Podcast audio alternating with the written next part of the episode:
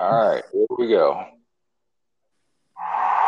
Ladies and gentlemen, the winner of this contest and new Intercontinental Champion, Ricky the Dragon Steamboat.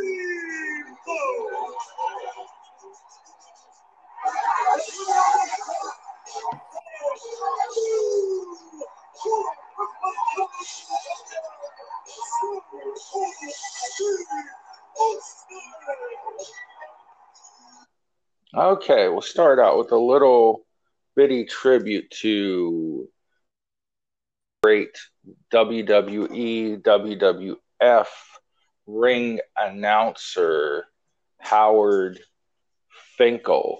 He passed away uh, last week at the age of 73.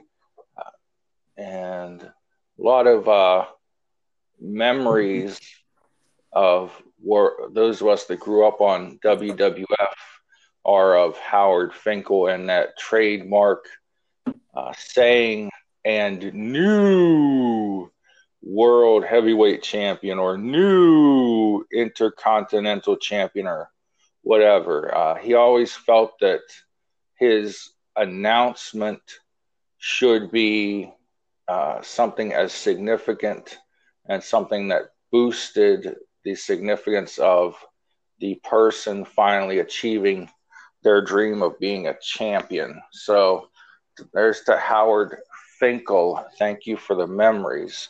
Uh, Doc from the Break Wall is joining us.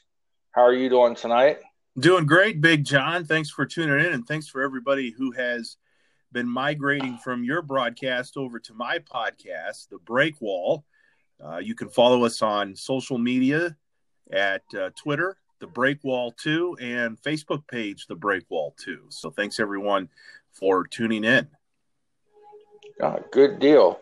So um, let's jump right into some things here. Hey, before um, we jump right into oh, something, yeah, go ahead. Can I throw you a curveball? Sure. I I can't I can't see the uh, topic list, so I'm not sure if this was on there. But do you recall back in 2009 when President Obama and the Democrats gave us stimulus and son of stimulus, about a trillion, two trillion dollars or thereabouts, and we all flipped out. They were they and they weren't handing out necessarily cash to people like they are right now as a result of this COVID nineteen and the states shutting down the economies. Um, there was a song that was done by a group from Norwalk, Ohio. Oh gosh. Uh, it was okay. called it was called Mudbone is the name of the group. Mudbone. Uh, Bill Gherkin and Phil Yangchar. And if you remember uh, during our previous podcast that we did for 11 years, uh, we played this song and I have it from the archives if you'd like to hear it. If we're going to poke fun at Obama and the checks that he sent to people and the cell phones that he sent to people, uh, is it not appropriate that maybe we could poke a little fun at the Donald at the same time? Yeah, yeah, let's do it. All right, here it is. Here is from Mudbone. Send me my check, Obama. Version, send me my check, Trump. Who manage the public's dollars will be held to account to spend wisely. One, two, one, two, three, four.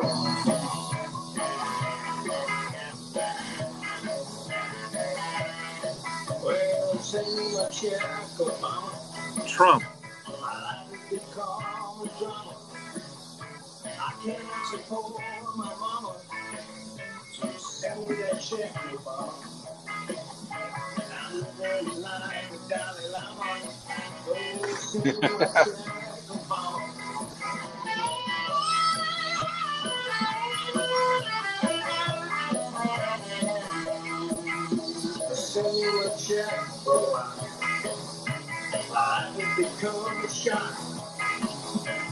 I can't give away my style.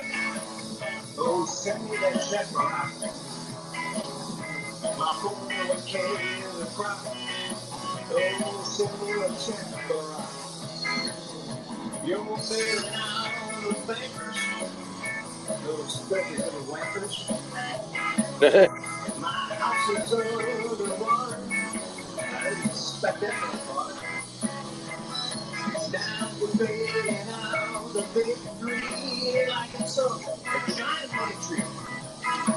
We're just tree. But you get me started about AI I'm a looking to my. And I'm watching the stock market take. And been talking to my neighbor. Man, he screaming like a prayer.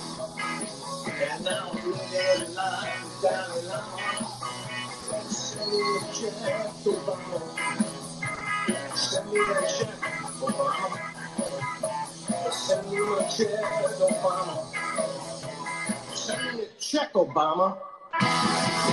Mudbone from Norwalk, Ohio, the Norwalk Truckers. Send me my check, Obama. I think we could rewrite it. Send me my check, Trump. Everything else, the more things change, the more they seem to stay the same. Yeah, yeah. This is uh pretty interesting. It's kind of, um, you know, most people got their check that had direct deposit, and then I uh, through after a bunch of glitches on the IRS website, finally got signed up for my direct deposit uh, the next day, like last Wednesday or something.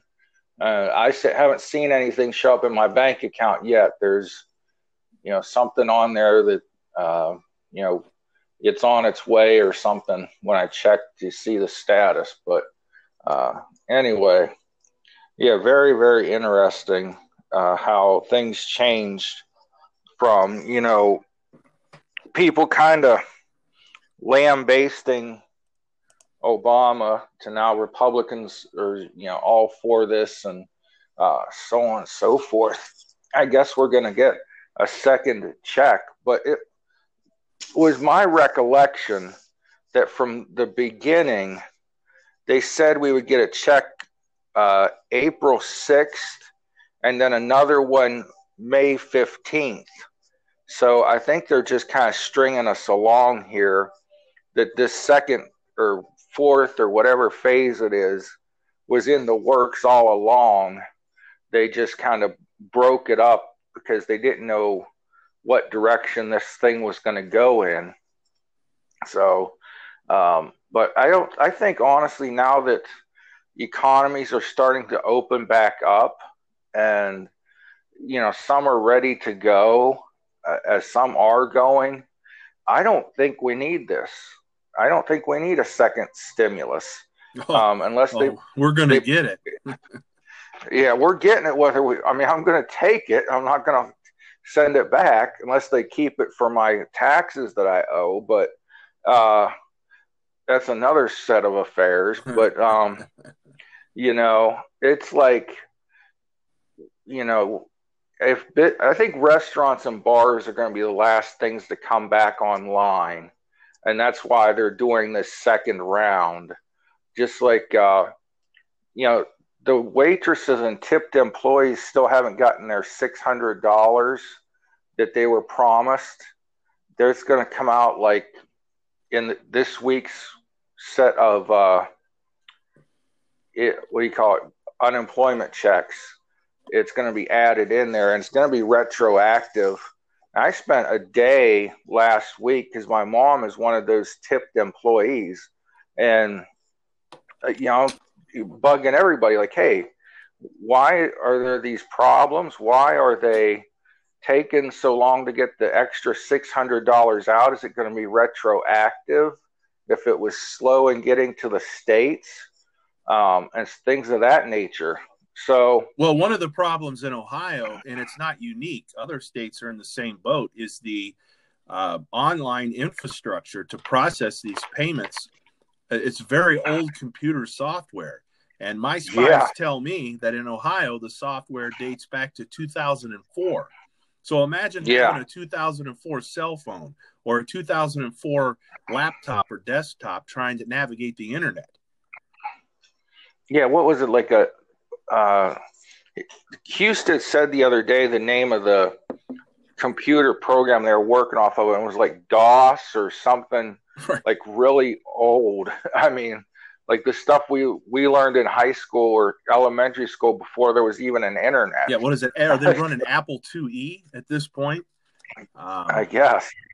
Well, it, it- you know, uh, you have to ask yourself, with all of the hundreds of millions, if not billions, of dollars over the years that have been spent in the Department of Job and Family Services, uh, where was the computer upgrades? Right. Yeah. Where where was that? I mean, you would think that would be a priority. Um, you know, I I have my issues with uh, everybody saying that this was something unexpected. And that the the total shutdown of the economy, nobody ever thought that would happen, uh, even in a pandemic.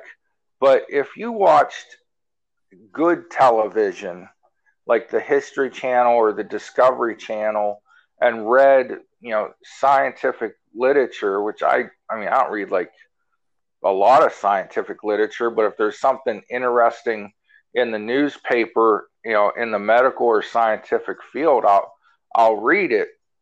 They've been predicting this for a long time. And, you know, SARS, the two flus, and the Ebola were like precursors. And, uh, you know, Obama and George Bush never overstocked or restocked our national stockpile of medical equipment.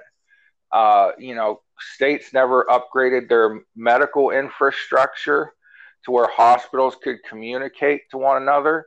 And, you know, we're luckily enough to live in a state, no matter what you think of Mike DeWine or Amy Acton right now, uh, they are up, they have upgraded a lot in a short amount of time.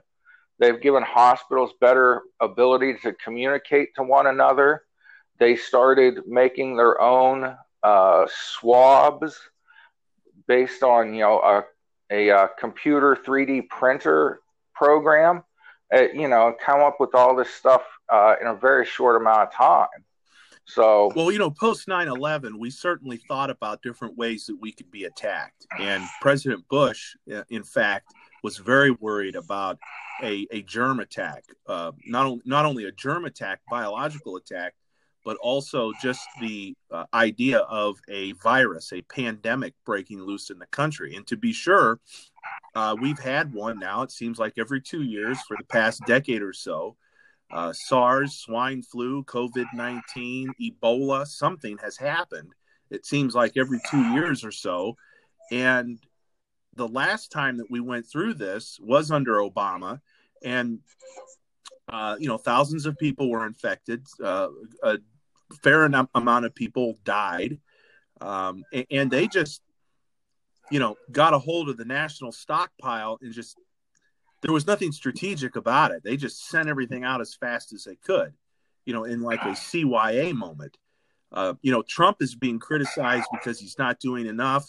Then he's being criticized because he's doing too much, um, or he's too slow, or he's, you know, over, he was too quick to act on banning the Chinese, too slow to act on the test. Fact of the matter is, he's done a pretty damn good job considering that he's got a bunch of people working for him that have, you know, scared the country to death uh, over you know some models that have turned out to be flat wrong. But he's also Right. handled this in a responsible way. Is not to totally ignore the fact that there is uh, a virus here in this country that has the potential to to get people sick and to kill people.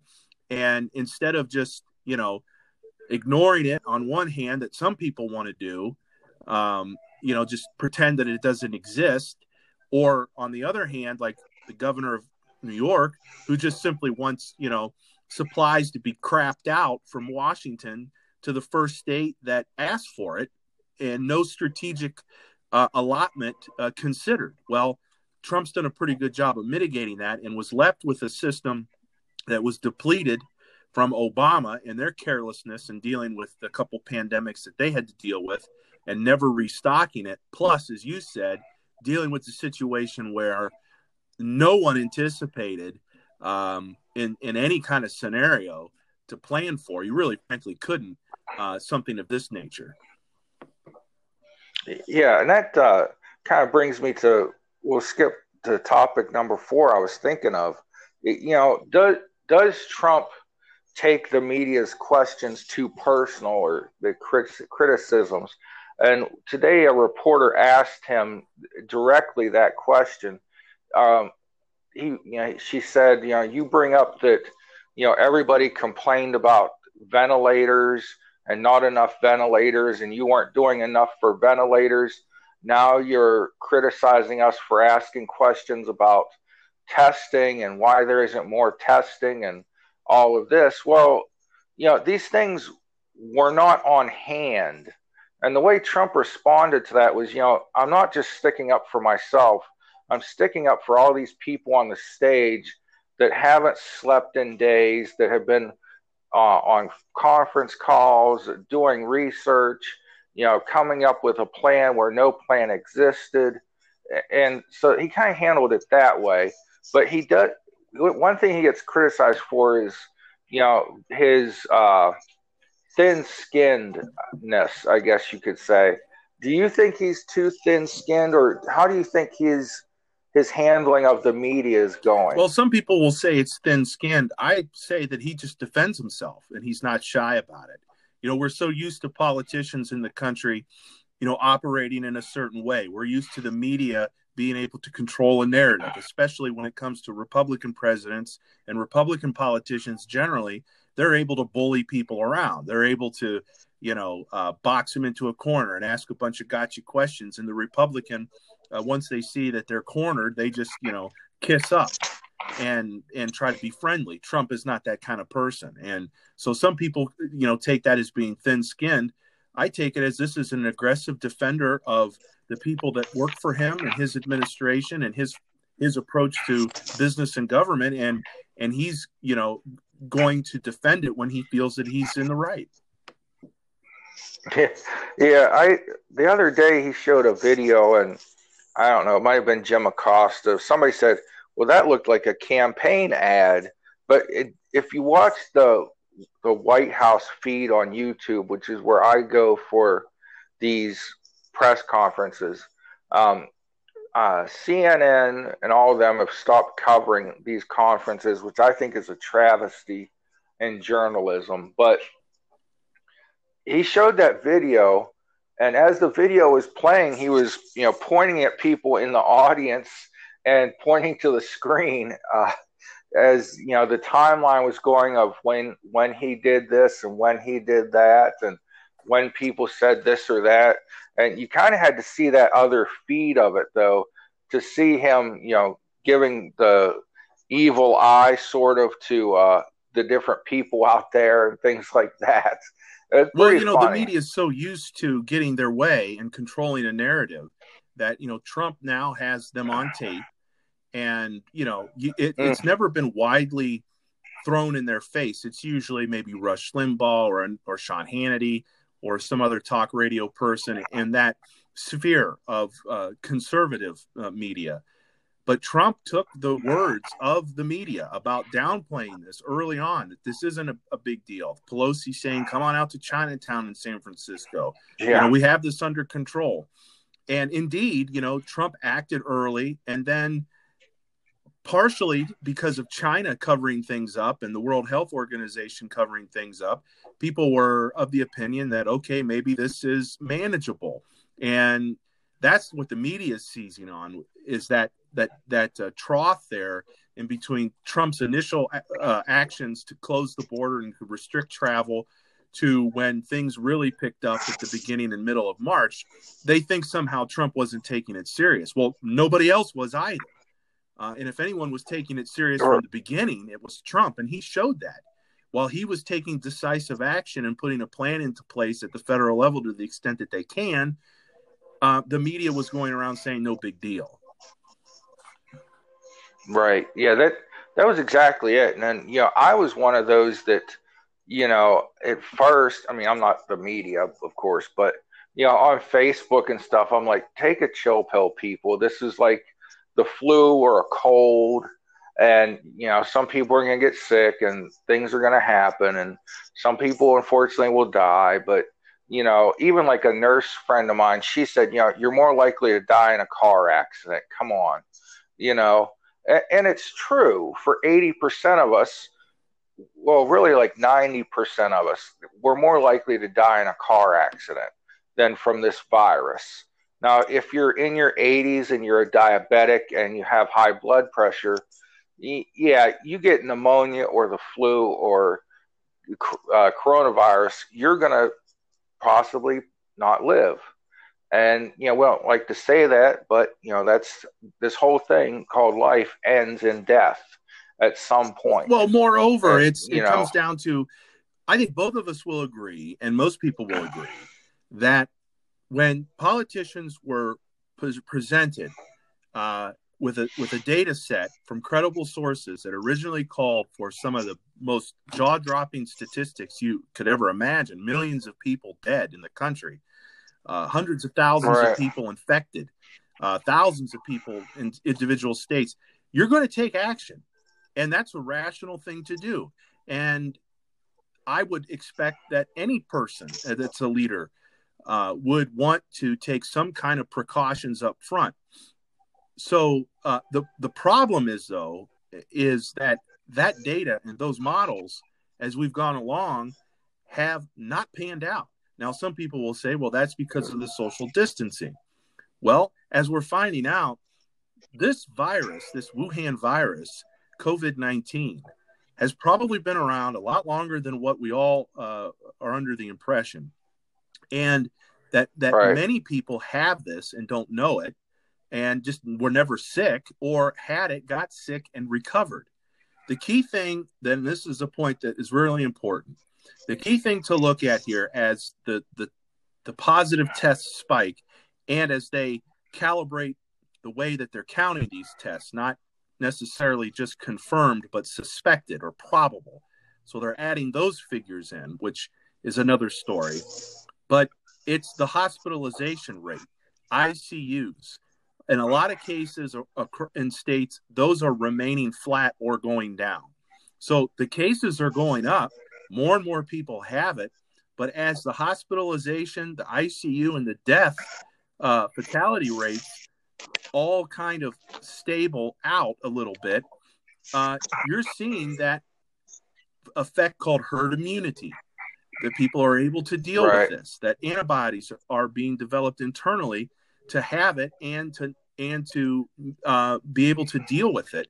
And furthermore, the longer that we're in a lockdown, when we could be dealing with this in a more um, mitig- in, a, in, a, in a less uh, restrictive manner, the less we are able as human beings to develop a uh, immunity towards this to the degree that you can because uh, we're we're I mean there's two ways to deal with this. You just keep us locked down until a vaccine comes up in 2 years or you allow us to integrate into society and anticipate a natural spike in tests, a positive test and see how it goes with social distancing.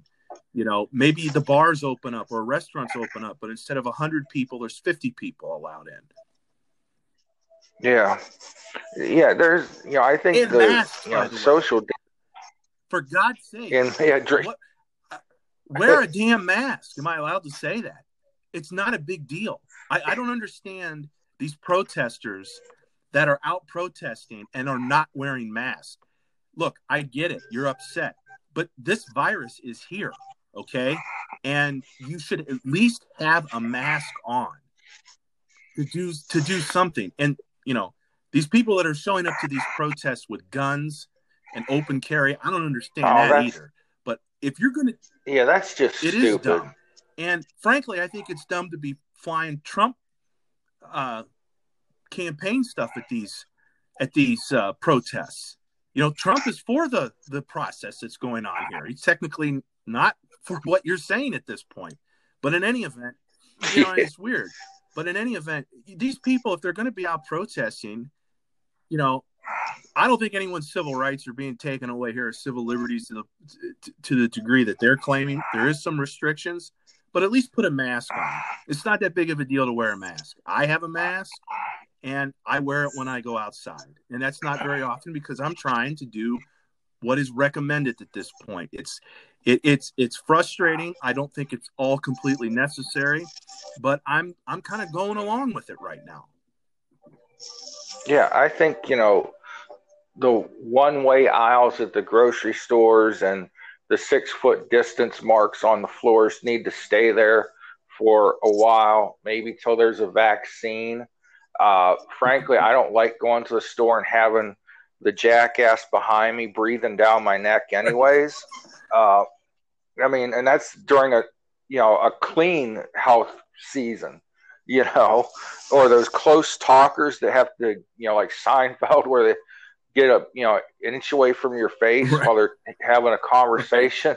Uh, so those are all you know good things, and I think this brings us to one of the big things I want to talk about is now that we know this, I mean, we've always known it came from China.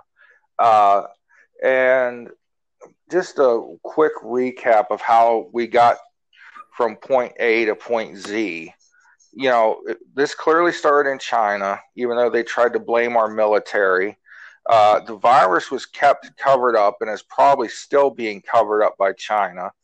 Uh, people like the doctor who tried to warn the world were arrested and quite possibly killed. Then, how did it start in China? First, we're told it's people were eating bats out of this wet market and they contracted the virus from the bats. Now, lately, we're being told that this virus might have come from a laboratory 40 miles from Wuhan. So, how did it get from the lab to the wet market? And was it intentional or not? Uh, maybe some employees from the laboratory were selling dogs and bats and things out the back door to the wet markets. Um, and that brings me to my point.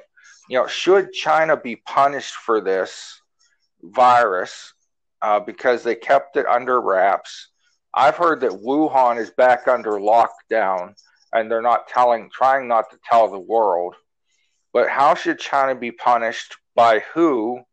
You know, who investigates the China cover up?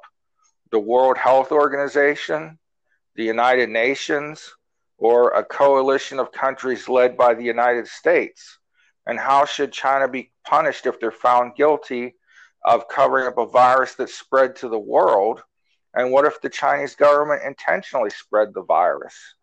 Um, so, what what are your thoughts? I mean, how do we address China and how they've dealt with this, how they spread this to the world? I mean, that's just what it boils well, down Tom to. Tom Cotton, the senator from uh, Arkansas, was on Fox and Friends uh, last Friday, and and here's what he had to say. He said the circumstantial evidence, and this backs up with what you're talking about. The circumstantial evidence, which I began to cite in January, is stacking up pretty quickly that the virus may have originated in those labs in Wuhan.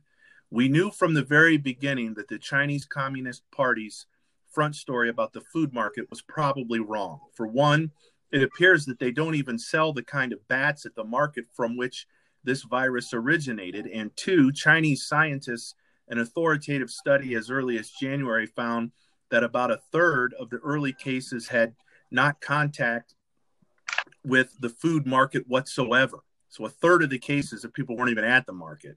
We know that China has a very sloppy history of laboratory safety. Some of our own diplomats at the embassies in China went to these labs as far back as two years ago and said the shape, the practices there were very alarming. And you can see how the Chinese Communist Party has continued to lie about this from the very beginning as if they have something to cover up. If that's the case, it really is the biggest, costliest, the most deadliest cover up in the history of mankind. So it appears, at least as far as Tom Cotton, the senator from Arkansas, is concerned, um, that this wasn't something that started in a food market it probably wasn't a bio, an intentional biological attack, but what it was is a situation where China has a, a sloppy safety record in laboratories and was messing around with a bunch of crap, maybe even trying to, um, you know, inject something in their society. I mean, they got a billion people over there, um, you know, to kind of maybe spread something, but yet keep it contained to show how advanced they are and how advanced their healthcare is. I mean, there, there's a there's a lot of possibilities, but it seems like the strongest strain here, the strongest possibility, is that they were just reckless in some of their scientific experiments, and it got out, and they didn't want anybody to know about it. And the World Health Organization, an institution that we fund millions of dollars, hundreds of millions of dollars to support through the United Nations, covered up the fact that this was a highly contagious and potentially deadly virus that spreads quickly with no known vaccine, and that it was all over China, and that we should have taken uh, precautions uh, well before we did. And so there's a conspiracy within the World Health Organization, and there should, there is a conspiracy and an investigation that's needed within inside of, of China and their government to the extent that we'll ever get the truth there. Yeah, this it's something that we have to, you know, investigate. We have to find, you know, point A in the in the problem, and find out how we're going to deal with that. You know what? Uh, you know what do you do with China? I mean, is well, what you do, you slap a bunch of sanctions on them once you're able to determine what Senator Cotton is saying is fact. You just you you got to come down on them hard. They cannot get away with this. We have, um, you know, in the United States right now, um, in the United States right now, the internet's acting a little slow. It may not come up. Uh, 42,514 deaths confirmed. That's 129 deaths, oh, well, basically 130 deaths per 1 million people. Now, that's all very low in terms of other countries and for the deaths per 1 million. And the 42,000 number is about 200,000 lower than where they thought we would be right now. So that's a high number. That's the real people but fortunately, it's a lot lower. Bottom line is though, it shouldn't even be that. And and the you look at the other countries, Italy, twenty four thousand deaths, Spain twenty thousand. I mean, it adds up. And this is all on China.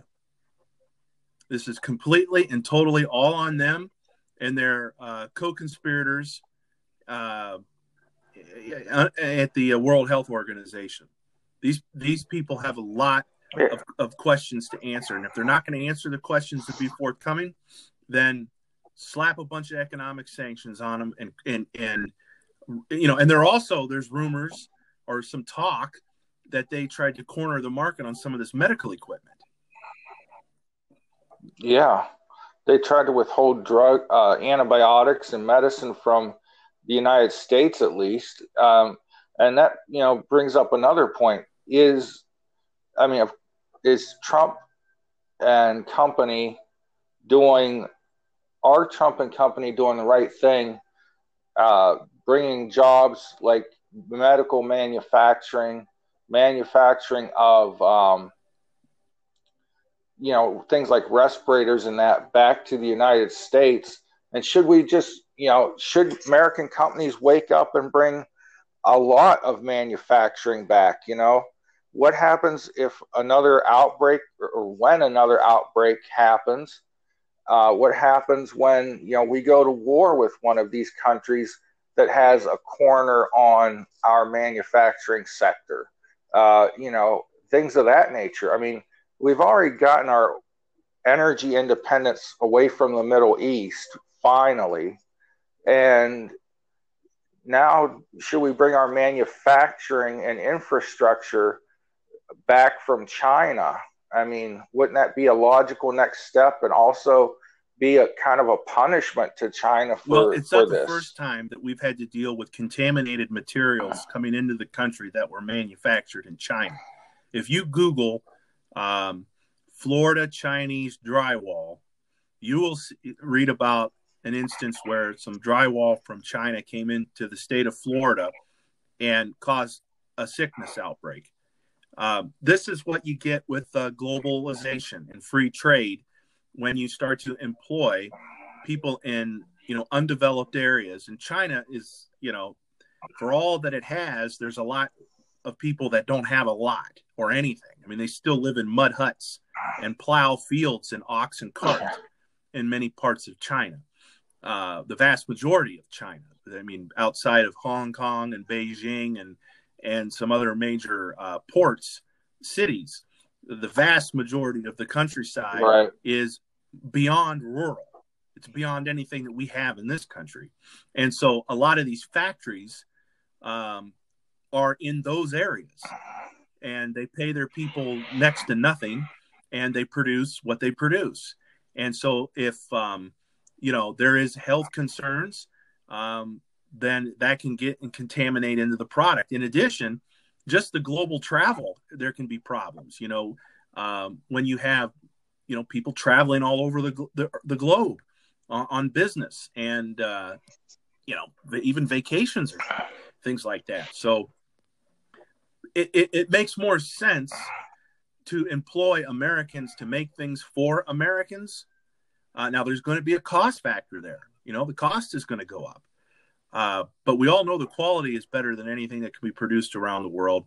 And now, with all of this, even though this looks like it might be something that's more of a government experiment gone wrong, it at least puts back on the table the conversation that um, we need to be doing more in this country for Americans. And, that, and and so if you get a stimulus check, why don't you take the time before you go out and buy something and make sure you're buying the product made in America. Now, I'm told by my spies that if there's not a tag on the the article that you're looking to get, uh, there there is a barcode, and if the barcode begins with zeros, it's made in the United States. If it begins with sixes, it's made in China. I don't know if that's true, but um, we need to be. If you get this stimulus check, and as we get the economy back going, I tell you what, I'm gonna, I'm I'm only if I can, if I have a choice, I'm buying American. Yeah, I think you know if there's uh, you know an option for American goods, and you know you can find it easier now than ever because you have the internet to you know search for things. You know you can search you know T-shirts or you know this or that made in America, and you know find it easier now than you know before. You know ten years ago you just had to go to the store and buy what they had on the shelf. So that's definitely something that's been going viral on the internet that I've seen, you know, memes of, you know, spend your stimulus stimulus money buying American and, and all that. You know, I think, you know, going out and supporting local restaurants and businesses that are on, you know, your main street in your neighborhood that you know are locally owned is another way of doing that you know, um, whatever it might be, you know, even if it's just a family diner, you know, they're going to need that money more than Arby's or uh, Bob Evans, the chain restaurants. Um, so I don't know what, uh, well, that's getting off topic of China, but, you know, do, how do we investigate the United Nations and, you know, see what their role in all of this was. Do we form uh, another committee? It's going to have to be some coalition of nations other than the U.S. to go after, you know, the World Health Organization and the UN, who were, you know, definitely partners in keeping this covered up. Yeah, it's not. It's going to be something that isn't going to be solved, you know, in in a year or two years or whatever, because all of these people are going to be CYA in it all the way to the bank, and to protect themselves. Mhm. But there there needs to be an investigation, uh, and the fact that this is a global pandemic that has affected just about everybody. There might be consensus to do an honest investigation, but there there needs to be uh, an investigation into the World Health Organization into the United Nations itself and to to under to look at you know who's China paying off, uh, who who do they really control? Follow the money. Remember that. Follow the money. Right. No, that's absolutely 100% true. Um, you know, where the money goes, I mean, China is the World Health and UN's biggest contributor next to the United States. And, you know, for some reason they play ball with China more than they do the US, whatever reason that would be. Um, but we got to do something to make sure this doesn't happen again. And I think, honestly, you know, the Chinese communists are going to be the Chinese communists for as long as, you know, the people of China let them.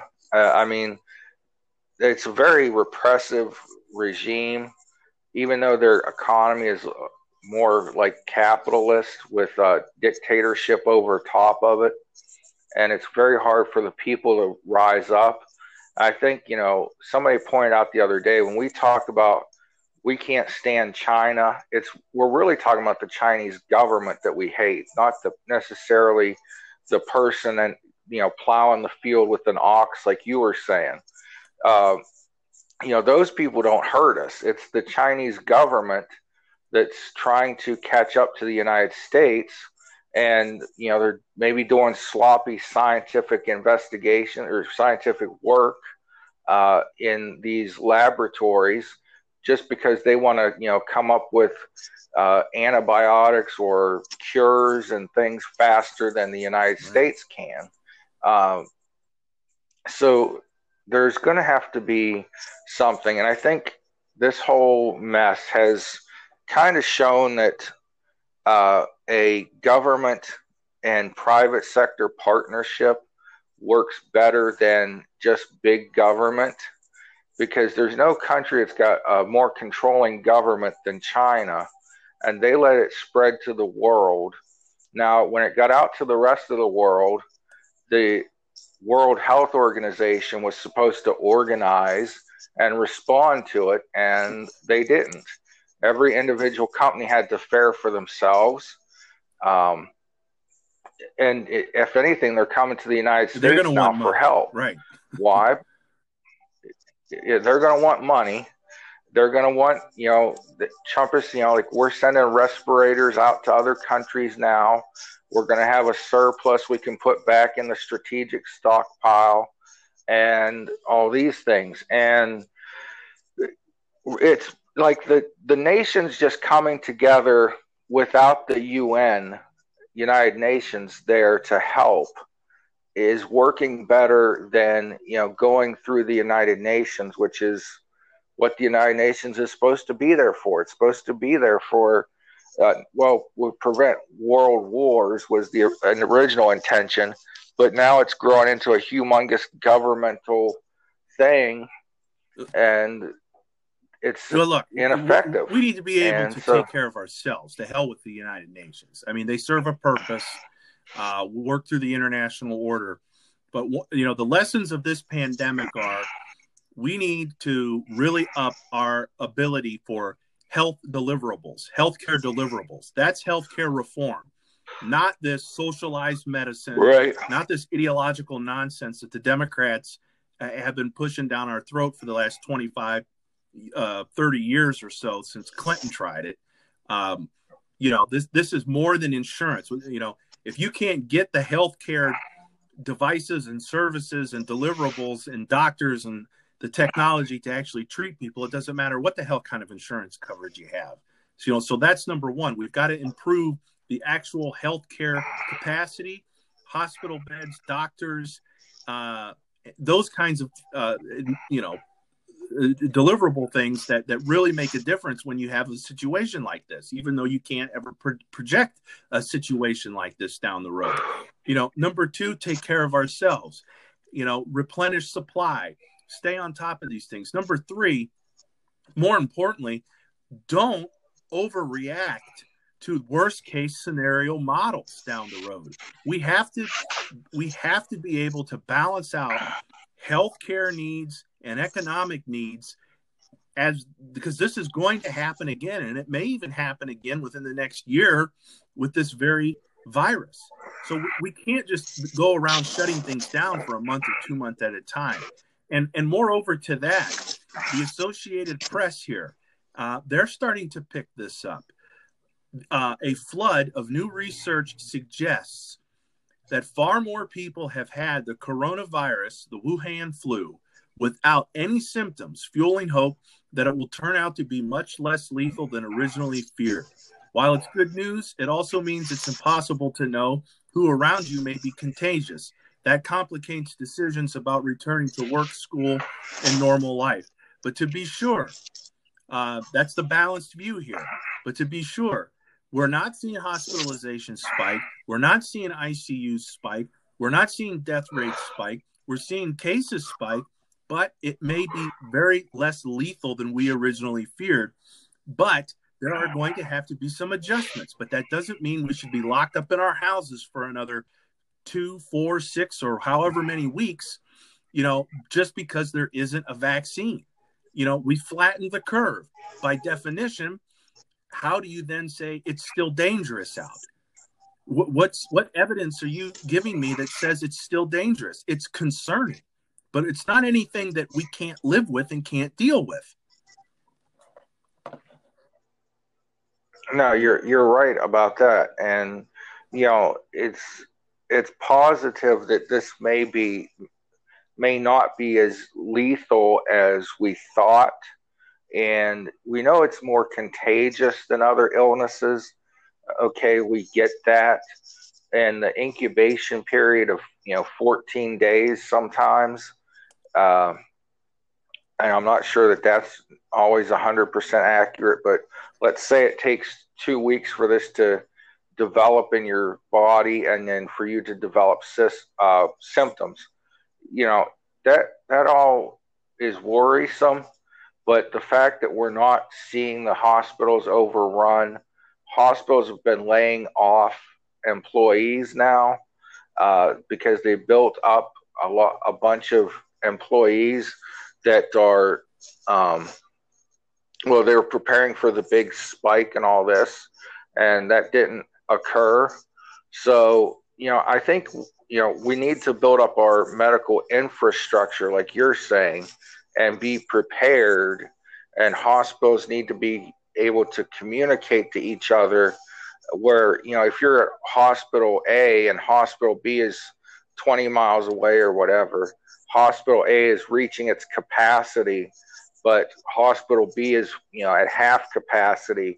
They need to know that instantly so then hospital A can direct ho- you know patients to hospital B that's kind of something that Dr. Acton and Governor DeWine have worked on and gotten where, you know, there are like eight regions in Ohio.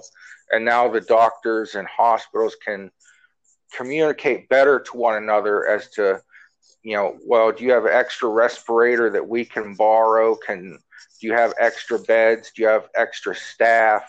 You know, and so they can hospitals can communicate, and so drug companies can communicate and work on things a lot easier. And cutting through FDA red tape seems to be another aspect of this that we're learning that maybe it doesn't take as much, it shouldn't take as much to get a new medicine approved or a medicine approved for off label use where you know your doctor thinks well this medicine works well on this virus. Why don't we try it on this virus, like the uh, the famous uh, what the heck's it called? Chlor oxychlor yeah, hydroxychloroquine. about that. You know, you know. I mean, it's it's not a wonder drug, but it's working wonders against this illness. It seems like, you know, just uh, in that regard, it seems to uh, it seems to work you know, that with the azithromycin and the zinc, you know, and there are a lot of herbal remedies out there too that you can use to boost your immune system. And that's what it takes to beat this. It's your immune system that has to ultimately beat these viruses. Well, that's right. Yeah, it's just So- going to take some time. It's going to take time, but we And, also you know, it's no- no- work. Oh yeah, and I'm starting to see, um, you know, fast food restaurants. I don't know what they've been told, but evidently May 1st is the date. I know May 1st is the date Governor DeWine is set for reopening. Now, I don't know what's been sent out to the restaurant industry, but I see a lot of restaurants with signs on their billboard of hiring all positions. So those employees that were laid off uh, are maybe getting called back to work, or you know, restaurants are looking to get reopened May 1st. So, you know, Well, that's a good sign. Bill sign Cunningham there. from 700 WLW in Cincinnati on Twitter a couple of hours ago sums it up. On average, Ohio loses 1,800 to the seasonal flu yearly. So far, 507 Ohioans have lost their lives to the coronavirus. Experts said a month ago that 18,000 Ohioans would die. America was shut down on expert opinions that have not actually happened. End of end of situation for me. It, you know, you got these projections. We need to learn our lessons in the future about reacting to shutting the state down with five cases. You know, uh, hundred thousand. You know, a health director saying hundred thousand people are going to get sick, ten thousand per day. We're going to really be in the middle of it. We flattened the curve. We've given the hospitals, you know, a month and a half to build capacity, and they're still empty. And the curve is flattened. We've done our job. You cannot continue to have a lockdown because it was never about stopping the spread of the virus.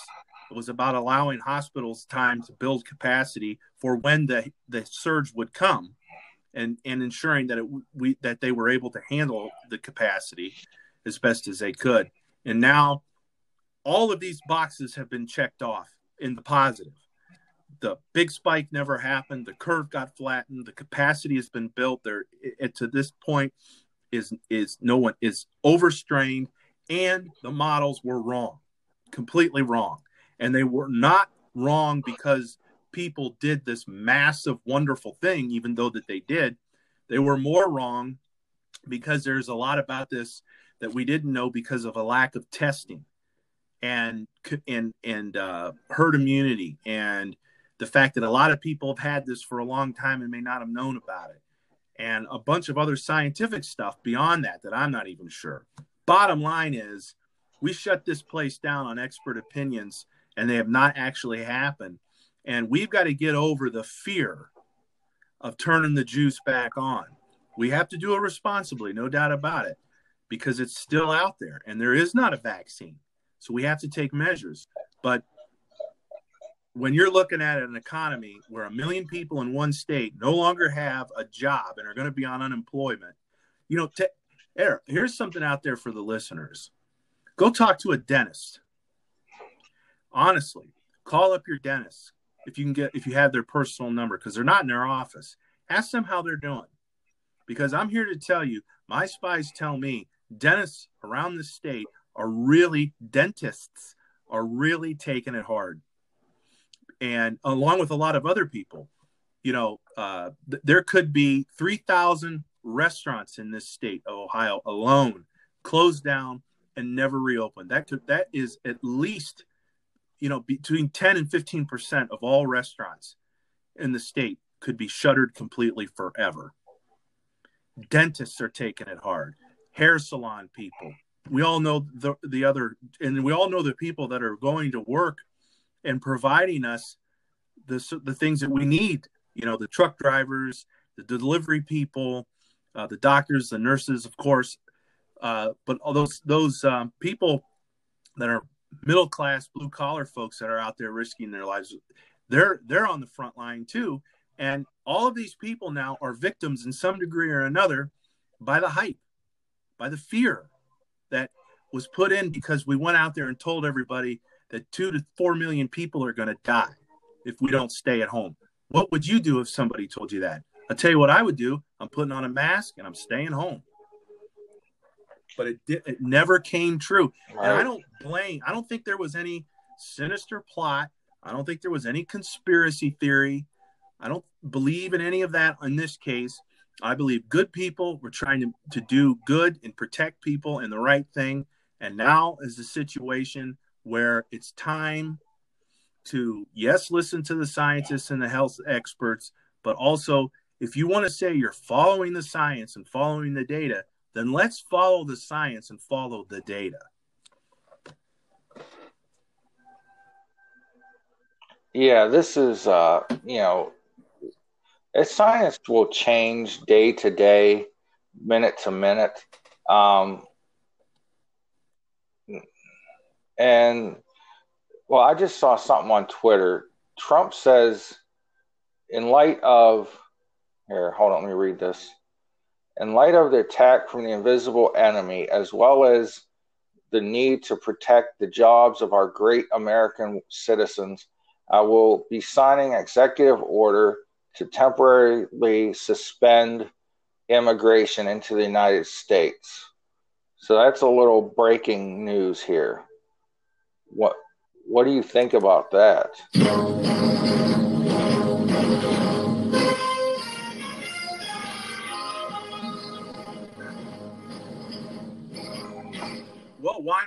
mean, if we're if we're trying to get things under control here, why would we be encouraging people to come into this country uh, during the middle of a pandemic when maybe we don't know their medical background? You know, it's Right. logical to me, I though. I'm sure that there will, this will be sued. There will be some crack pipe Obama judge, some district judge that his territory is about 10 counties that's going to shut it down for the entire Mm. country. And there'll be another delay like there always is. Uh, but to me, uh, you know, if we're shutting schools down, if we're shutting businesses down, if we're telling people to stay home, uh, except for some prisoners, uh, we then why should we be letting people into this country right now?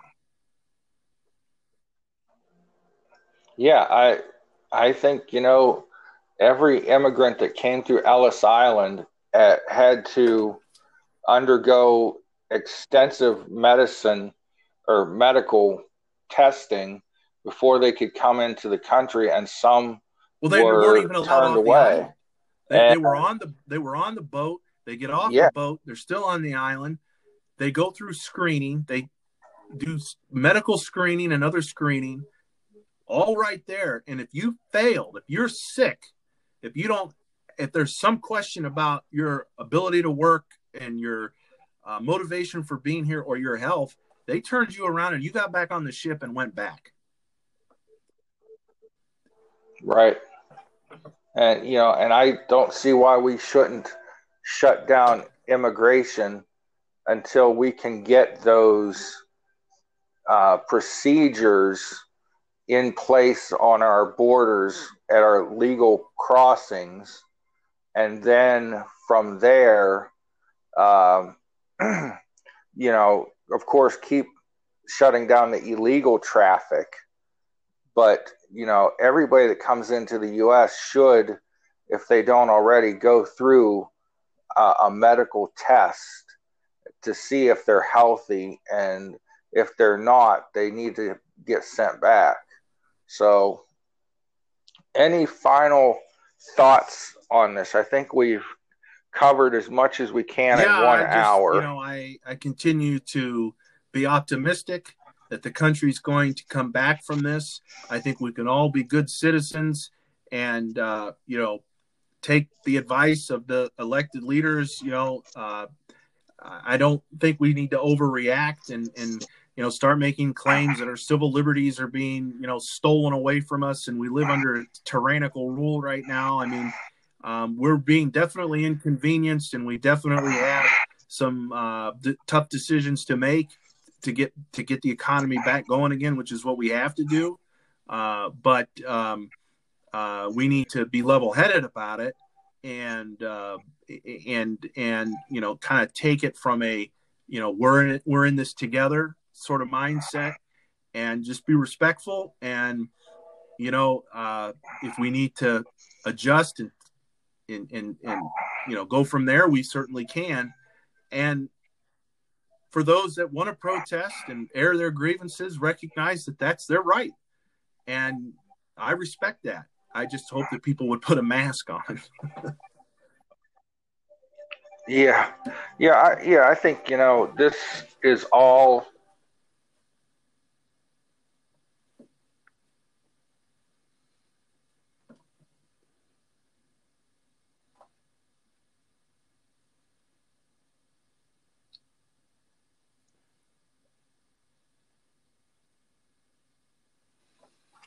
I think maybe it stopped on us, Big John.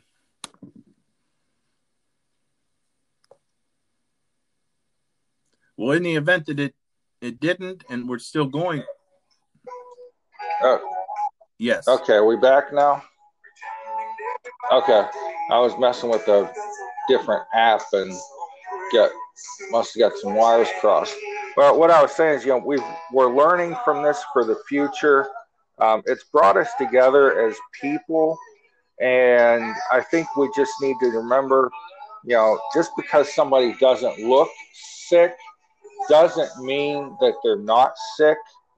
Um, and we got to keep our guard up for a while longer. But we're going to come through all this, and maybe this will be another uh, smallpox, another polio, where 50 years from now it's completely forgotten, and uh, we'll be on our way to you know a better nation, better world and uh, we need to find who was responsible for this in the first place and get them punished and deal with China. But we need to de- help and pray for one another. And uh, with that, have a good night. Thanks for joining me, and I'll see you guys the next time on the panel.